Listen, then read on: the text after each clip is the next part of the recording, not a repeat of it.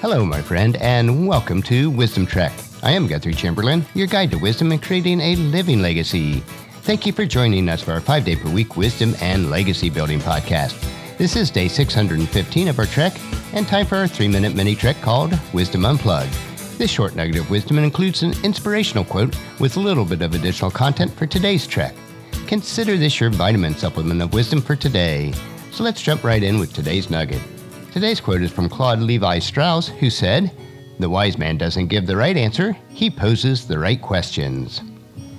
You can tell a lot about a person who is truly wise by listening to them. If they are expounding about their abundant wisdom, you will know that they are not truly wise. A wise person is a person of limited words and will be a person that asks a lot of questions. The reason a truly wise person asks a lot of questions is twofold. The first is so they can continue to gain wisdom, insight, and understanding for themselves. And the second reason a wise person asks many questions is to help the person they are speaking with to gain wisdom, insight, and understanding. A wise person always desires to help others to become wise also. The wisest and most effective teacher ever to live is Jesus Christ. Throughout the Gospel books, Jesus did much of his teaching by asking questions. This is especially true of those who tried to oppose him. Here are a couple snippets that effectively demonstrate how Jesus taught. The first one is Luke chapter 6, verses 8 and 9. But Jesus knew their thoughts. He said to the man with the deformed hand, Come stand in front of everyone. So the man came forward. Then Jesus said to his critics, I have a question for you. Does the law permit good deeds on the Sabbath, or is it a day for doing evil? Is this a day to save life or to destroy it?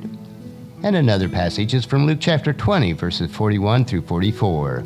Then Jesus presented them with a question Why is it, he asked, that the Messiah is said to be the son of David? For David himself wrote in the book of Psalms, The Lord said to my Lord, Sit in the place of honor at my right hand until I humble your enemies, making them a footstool under your feet. Since David called the Messiah Lord, how can the Messiah be his son? Yes, Jesus is not only wise, but is a master teacher by asking questions throughout his teaching.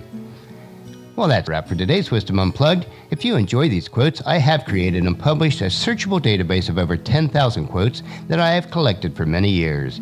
If you'd like free access to my database of inspirational quotes, the link is available on the main page of wisdom-trek.com.